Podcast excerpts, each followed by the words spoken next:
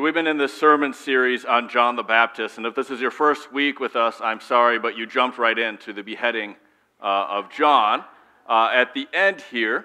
Uh, but we've been in, talking about John the Baptist for a number of weeks, uh, kind of this unsung hero, often of the New Testament. He does a lot of uh, wonderful things, uh, but then we don't talk about him a whole lot in the church, and that's actually not the worst thing ever, because the main part of John's message was that he was supposed to step to the side and point everyone towards Jesus. He was supposed to uh, gather the people, he was supposed to do his, his baptism work, he was supposed to kind of warn them that the kingdom of, of God was drawing near, and then he was supposed to move out of the way and point people and, and empower Jesus. And, and actually, it's, it's pretty incredible as we read through the Gospels, there's accounts of disciples that are following John that are with him, that are with him day in and day out. And they, there's actually an account of they get up and they leave John and they go and become a disciple of Jesus. Like that day. And, and that was actually how it was supposed to be. That was the whole point of John. And, and I think to boil it all down, and I'll get back to this later in the sermon, I think uh, the point is that John the Baptist is an important character in the New Testament, but he's not the main character. And I wonder how many of us realize that about our own lives. How many of us realize, like, we, we go around pretending that we're the main character of our own story. Like, that everything going on around us is all about us. That, that somehow, if there was some narrator and they were filming your life as a TV show, that you would be the main character. But that's actually not what the Bible tells us is true. That we're all called to be a lot more like John the Baptist than we are like Jesus. We have Jesus, right? So who's the main character of the story? Jesus. Who should be the main character of your story? It's not you. and that's a really harsh lesson, I think, to learn. I think it's a really harsh lesson, especially right now in, in our day and age. I think it's really uh, popular to, to pretend like the whole thing is about us in the first place. That we're just supposed to live our lives and we're supposed to seek uh, whatever brings us joy and whatever brings us pleasure, and we're just supposed to go around, and, and then at the end, maybe we were good people, maybe we weren't, and then we, we get some kind of eternal reward or we don't. And like that's the point of the whole story. But you're not the main character. Darn, exactly, right? It stings a little bit, but it's true. And the quicker we realize that as disciples of Jesus, the better off we will be. So, like I said, we're here uh, all the way at the end of this sermon series on John the Baptist. And it starts uh, like this this is uh, chapter 14, verses 1 and 2. Say, At that time, Herod, the tetrarch, heard the reports about Jesus. So here we have Herod, he's hearing about Jesus, and, and Herod says to his attendants, the people around him, it says, Herod says, Is this John the Baptist? He has risen from the dead. That is why miraculous powers are at work in him. And then actually the text goes back in time and tells us how John died. So this is the first time in the Gospel of Matthew that tells us John is dead. So Herod is looking around. He actually sees Jesus. He sees Jesus doing his work. And, and he starts to think, you know, I killed that John the Baptist guy that everyone thought was a prophet, and I was worried about killing him. And now there's this, like, John the Baptist 2.0 that's, like, doing more miracles and stuff. And, and Herod, he's, he's a little superstitious, so he starts to get worried. And he's like, oh no, it's John the Baptist back? Is John the Baptist back? Is that why, the, why this Jesus has so much power? Now, we have the benefit of time to know that they're two different people, right? Uh, but then here in Matthew, it actually goes back in time and it tells us what happened to John. And that starts in verse 3. Now, Herod had arrested John and bound him and put him in prison because of Herodias, his brother Philip's wife. For John had been saying to him, It is not lawful for you to have her. Herod wanted to kill John, but he was afraid of the people because they considered John a prophet. Now, sometimes when we read scripture, don't you kind of want more context? Don't you kind of want to know like deeper what's going on? Like, okay, we get a little hint here. He's married his brother's wife. What's that all about? Uh, this is actually a really fascinating story because we have this other source that's not the Bible, this other historical source. It's written by a Jewish historian named Josephus. Uh, he's written many things. If you just look up that name, there's a number of books, and, and they're kept account of. So he's Jewish himself, but he's writing for a Roman audience.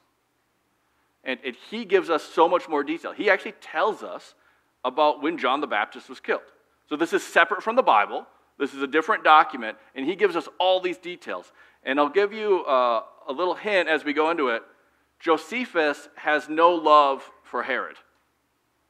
He has no love for Herod the Great and he has no love for this Herod. And actually, from Josephus, we learn that there are six Herods. And they're, they're in the Bible. There's, there's six Herods in the Bible. I'm just going to walk you through them. They make sense when we start talking about it. But Herod just means like son of a hero, is what the name means.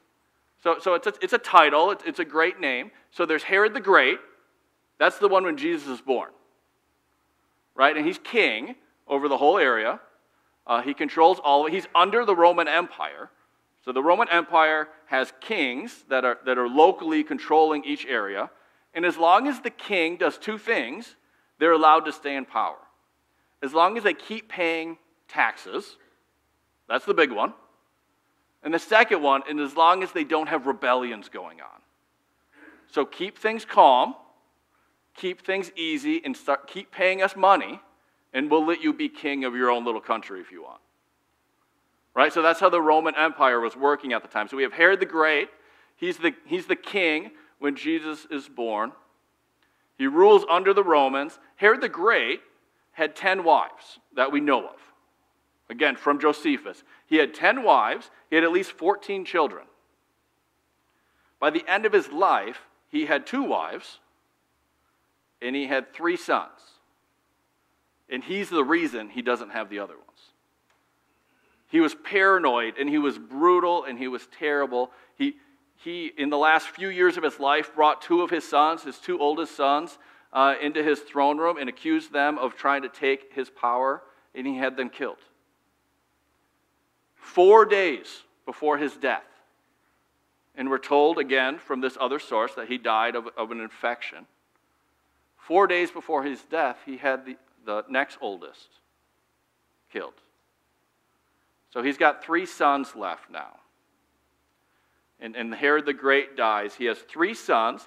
And how it worked in Roman times, so when we think about like a king and then the next king and the next king, kind of how it goes, we actually kind of have this medieval European mindset normally where we think that the next king is just going to be the oldest son of the previous king. And that's not exactly what happened. So they actually split property. They split the kingdom between the sons. It's how it worked back then. The oldest son did have a benefit. He got twice as much. So if there's three sons, now there's one son who's ruling half, and two sons that are each ruling a fourth of what their father had. Does that make sense? So we have uh, this huge power struggle. Remember, they had it all set up, right? They were supposed to be four sons. One was supposed to get a double portion, and I guarantee you, for, they knew he was going to pass away. They, they had it all split up. So, with the loss of this oldest son, there's just chaos.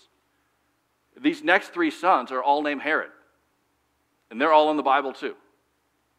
So, we have Herod Archelaus, that's the oldest one.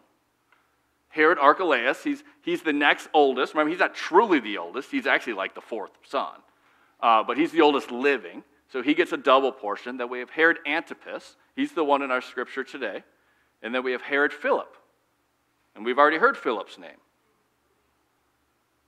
Herod Philip ruled north, kind of north of Galilee, above there. Uh, Herod Antipas is in the middle, and Herod Archelaus gets a double portion. He gets Jerusalem and the whole surrounding area. That's all his area. Now, before I go on, there's two more Herods. They're in the book of Acts. They have the same name, Herod Agrippa. They are actually the grandson and great grandson of Herod the Great. We won't talk about them today because they're later on. They're in the book of Acts. So there's six Herods. In the Bible. How many of you knew there were six Herods in the Bible? It's a little confusing, right? I, I thank God that we have Josephus to help us figure what, what is going on here. Uh, so, to continue the story, so Herod the Great dies. He has three remaining sons. They're in this power struggle. They're, they're ready to go to war with each other. One of them has a double portion, the other ones have a fourth. The word that we hear here is that Herod the Tetrarch, right? This word tetrarch, that means ruler of a fourth. So this, this is telling us which Herod we're talking about. Uh, it's Herod Antipas. He's Herod, ruler of a fourth, because he rules a fourth of his father's kingdom. So technically, Herod Philip is also a tetrarch. So they're ready to go to war and they decide better of it. They actually all get together and they decide we're going to go to Rome. We're going to talk to Caesar, we're going to talk to the emperor, and we're going to have him decide how this should be split up. Because they all thought, or the two younger ones said, we should get a third because you're not really the oldest anyway. Why are you getting a double portion? So they go to Rome together. Herod Archelaus, the oldest, Caesar says you are allowed to keep ruling. You're allowed to rule half of your father's kingdom if you proved to be a good leader. Now, how many of us think he proved to be a good leader? He does not. He goes home immediately, like within months, detailed account. Within months, he kills 3,000 Jewish men because they had a disagreement about something his father did. So the fir- his first act as king is to basically start a rebellion within his own territory. And Caesar was not happy. And actually, within two years, he's banished from the area. He's sent to Gaul, which is modern day France. Uh, he's sent out to Gaul, and he's not king any longer within two years of taking over. So, to replace Herod Archelaus, emperor could either put a new king in place or he could do the other style of governing that they do, which is put governors in place. These are elected Roman leaders, so he puts a governor in place of that whole area. Uh, they start burning through governors. They really don't like this idea of foreign rule. They really, uh, it's a hard place to govern. We've actually hear of some of them in Scripture too. Governor number five, they've already burned through four. Governor number five is a guy named Pontius Pilate.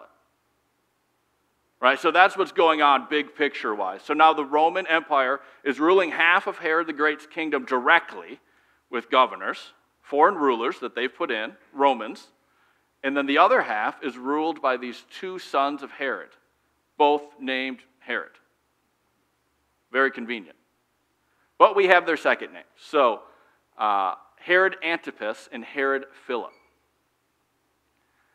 Now, Herod Antipas is a very interesting character in the Bible. So, so Herod the Great and, and also the older brother, they're just cruel. They're, they're brutal. They, they'll just attack uh, even their own people. If there's a slightest hint that they might lose some amount of power, they'll murder uh, many people. Herod Antipas was just as bad, but there's a reason why in Luke 13 Jesus calls him a fox. Herod Antipas was more sneaky than he was cruel. He knew how to stay in power. He knew all he needed to do was to keep rebellions down and keep paying taxes. And, and if he could gain more power in the meantime, he'd have an even better life. When they went off to Rome, the three brothers, one of the things that Herod Antipas did was seduce his brother Philip's wife. According to Josephus, this historian, it was to crush his brother Philip morally.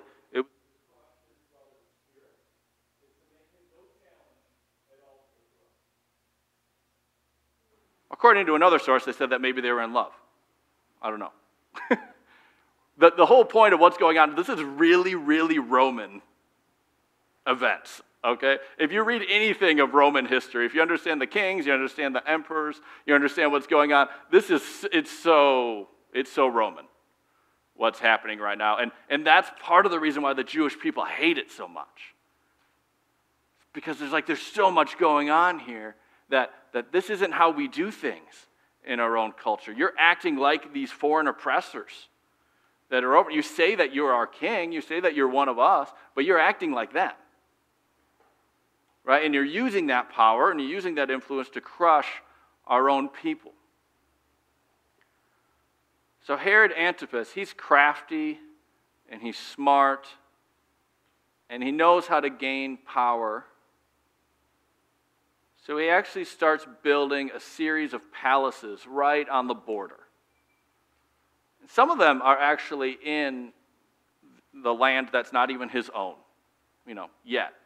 But if you build a big palace there, kind of becomes your own land. So he starts building palaces right on the border, and each palace underneath has a prison inside. And, and the most famous one is called Machaerus. So Machaerus is right off the Sea of Galilee. It's, it's across the sea from uh, Herod the Great's great uh, palace that he had. And Machaerus is where we're told by Josephus that John the Baptist is in prison. So now I'm going to continue reading here.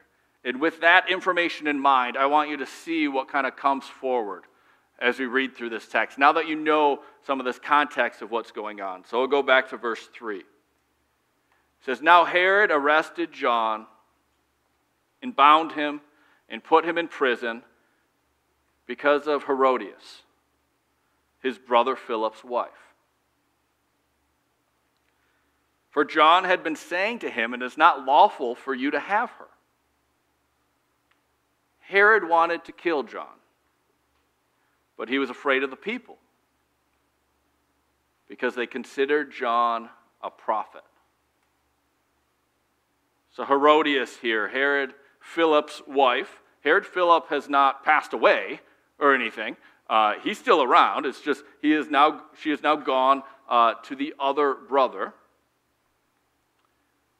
And notice here what it says Herod's desires are with John. Herod, Herod's not keeping John only in prison because he kind of likes him, or because he respects him, or because he thinks that he might be a prophet. He's keeping him in prison because he's afraid of the people. Right? Because how do you stay in power? You stay in power by you continue to pay your taxes, and they're heavy taxes. You continue to gather them from the people and give them to the empire, and you don't let rebellion start. He saw what happened to his older brother, and he's a fox. So he knows what he's doing. He needs to pay his taxes, he'll do that. He'll make sure that happens by the sword and he needs to stop rebellions from happening. So he arrests John, and he's afraid that, that if he just kills him, that, that the people who think John's a prophet, that they might rebel against him. And then he's got Rome to deal with. So he puts John in prison in Machaerus. Verse 6. On Herod's birthday, the daughter of Herodias, this is his niece now, the daughter of Herodias, danced for the guests and pleased Herod so much that he promised an oath to her, whatever she asked.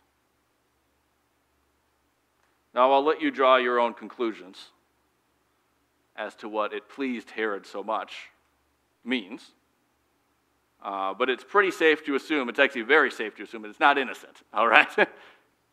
uh, this is not uh, something remotely appropriate for a niece and an uncle. And it's in front of all the guests. And Herod then offers the girl, she's probably about 14 at this time, or according to Josephus, she is 14. Uh, he says, I will give you whatever you ask. So, what does she do? She goes and asks her mom for advice.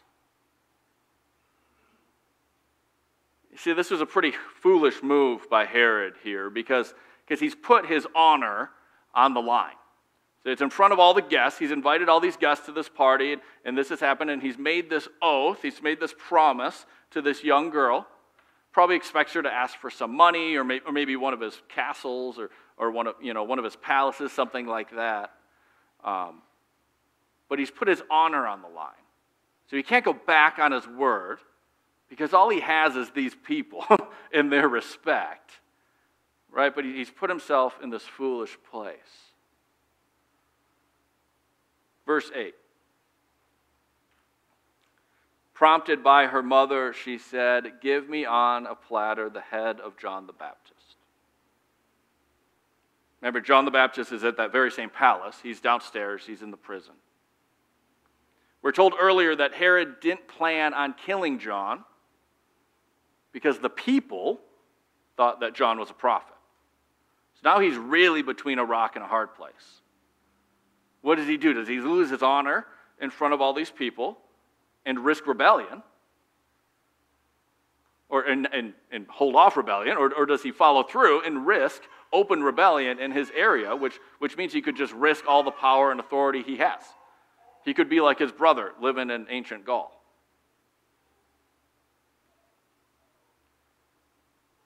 Verse 9 Herod was in distress. Not because he loved John. it tells us right now. Herod was in distress because his oath and his dinner guests. And then he ordered that her request be granted. And he had John beheaded in the prison, and his head brought up on a platter and given to the girl who carried it to her mother.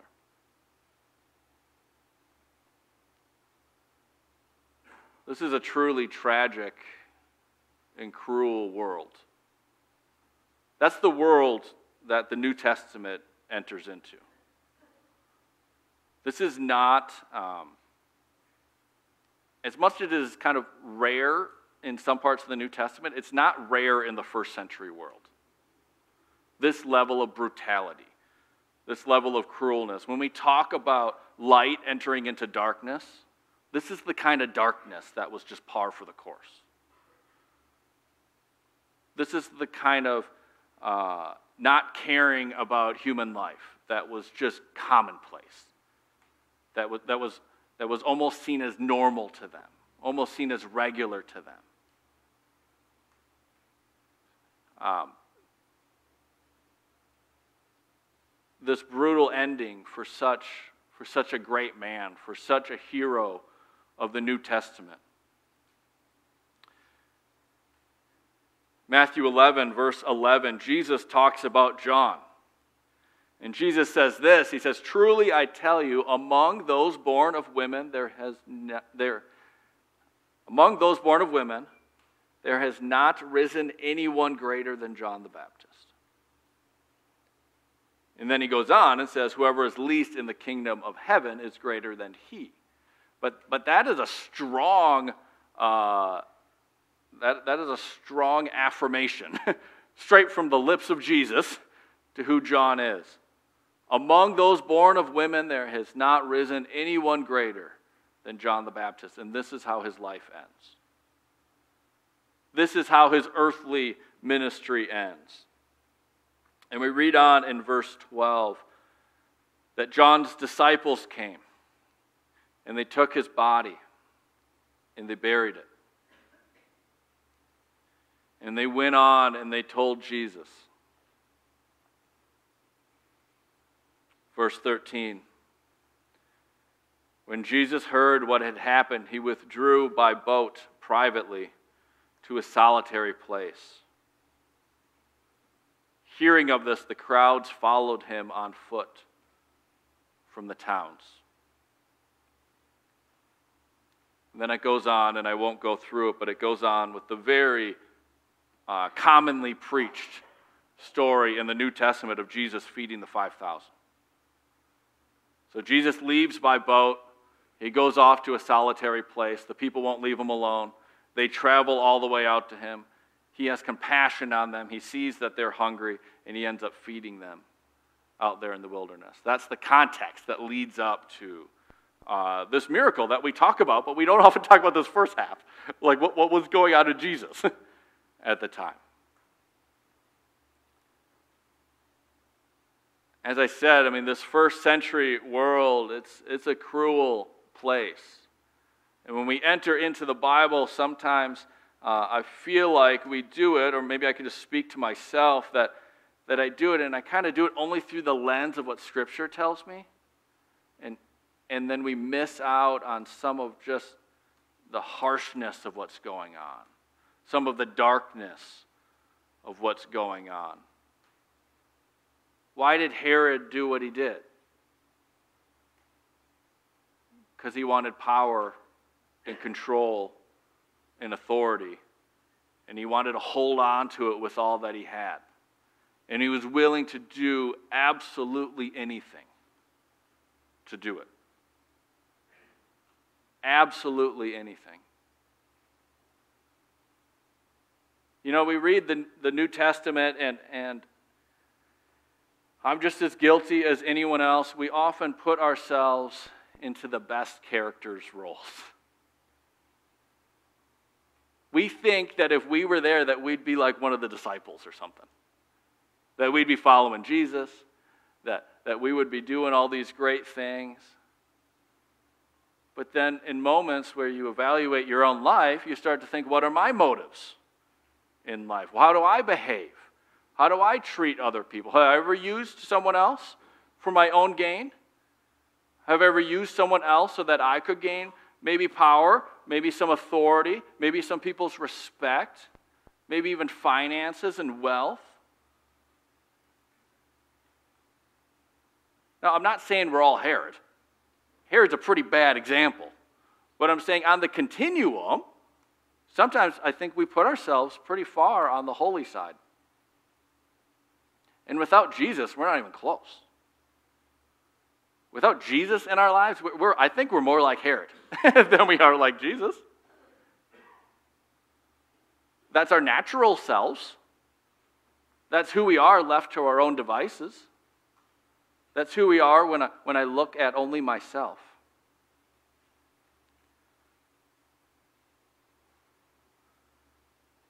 You know, John's main uh, message, his main goal, as I've been saying this entire series, is that, that he points people towards Jesus, he steps aside, he points others towards who Jesus is, and then in that moment, uh, he's able to kind of fade away. And that's actually what we see happen through the rest of the gospel. When John uh, dies, even though it is brutal and it is tragic, many of his disciples then go straight to Jesus. Remember verse 1 before we went back in time?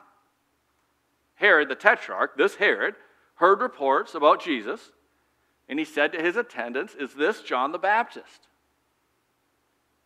Has he risen from the dead? That's why miraculous powers are at work in him. He starts to question who even who even this Jesus is because, because he's, a he's kind of like John. But John has, John has stepped off the stage. John has left. John's earthly ministry is done. And now Jesus enters even more in the Gospel of Matthew, even more onto the center stage. Many of John's disciples immediately turn and start following Jesus. He, he actually does the ultimate sign of stepping aside and pointing others towards Christ. And then to go back to where we started, the question becomes in our own lives, are we the main character? Do we still think that we are on stage? That if they were going to make a TV show, anyone seen the Truman Show? Remember that one? It was, it was that it was Jim Carrey, but it was more things, and, and it was very nice. And then we look at our own lives, and if, and if we back up, we look at how we behave, and, and it's like we think we're on the Truman Show. Like, like everyone's going to look at, at you and what you did, how you behaved. I got to tell you, the best thing anyone can say about you is that they pointed other people towards Jesus. They were a person that was willing to step out of the light. They were willing to step aside, to get off the stage, and to say, just look at who my Savior is. Just look at who this Jesus is.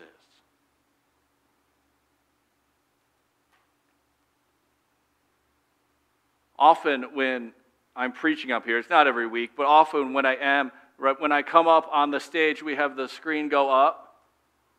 And, and that was from when I first started because I just love the stained glass cross that's behind it.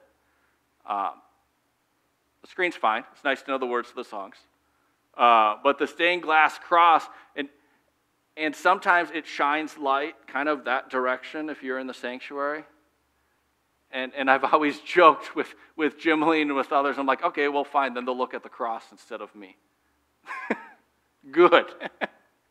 if you want to stare at the beautiful stained glass cross, go ahead. Please just let me leave the stage. oh, and, and the only reason I, I, think I'm even up here is that I, I look at Scripture and I, I kind of uh, show it to you all and we walk through it together, but, but this is the only authority. And, and, we're, and uh, yet sometimes we live our lives like, like somehow we're on center stage. Like everyone should look at us. Like we're going to influence people towards Jesus. If you don't know what an influencer, don't worry about it. Some of you do. and, and it can just be as simple as, as just pointing the people in our lives to who our Savior is. When's the last time you told them? These people that are precious to us, these people that are near to us, if this is what you believe, if this is who you follow, if you are His disciple, if you're following after, when's the last time you talked about it with them? You know, I mentioned this after 4th of July weekend. Maybe you were just all together with those people. The people that come to mind when I talk about the most precious people in your lives. I think John the Baptist, the reason I wanted to do this whole sermon series, I think he is a beautiful model for a Christian. He, he does his ministry, he does his ministry that he's called to do. He's called in, in powerful ways by God to do things, and, and he does them wholeheartedly. And then when it becomes time, when it becomes the exact moment, he gets out of the way and, and he points at Jesus and he says, There's the Lamb of God. Don't follow me. That's what John says. He says, Don't follow, don't follow me anymore. That, that's the one that I've been talking about the whole time. Seek after him.